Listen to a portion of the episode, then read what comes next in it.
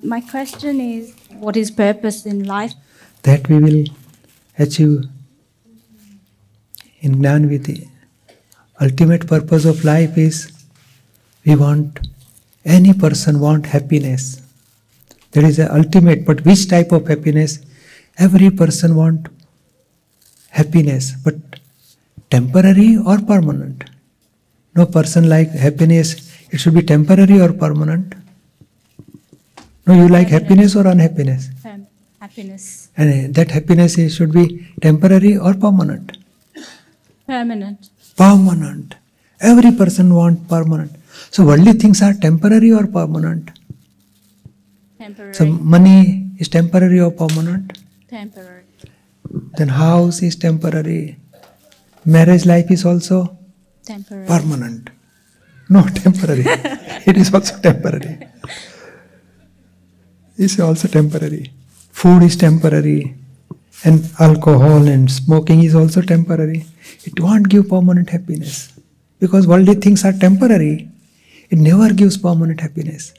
Is there anything in this world that is called permanent? Pure soul. Soul. Yes, your own soul. When you realize your own soul, soul is permanent. Will give you permanent happiness. So people are wondering for happiness. Only living any living creature want permanent happiness. But they are searching from outside worldly things. And worldly things are temporary. No small kids, they have some toy. They will play with toy. After sometimes they will throw away. No, now new toy. Because he wants some permanent happiness, but it can't give permanent. So next thing, third thing, fourth thing. And intellect is increased too much. So he wants more and more things for happiness. And worldly things are temporary. So worldly things cannot give you permanent happiness. Gnan ceremony is a realization of self, reali- realization of pure soul. Who am I? And once we realize our own pure soul, and when then we remain in awareness of pure soul, that will give you permanent happiness.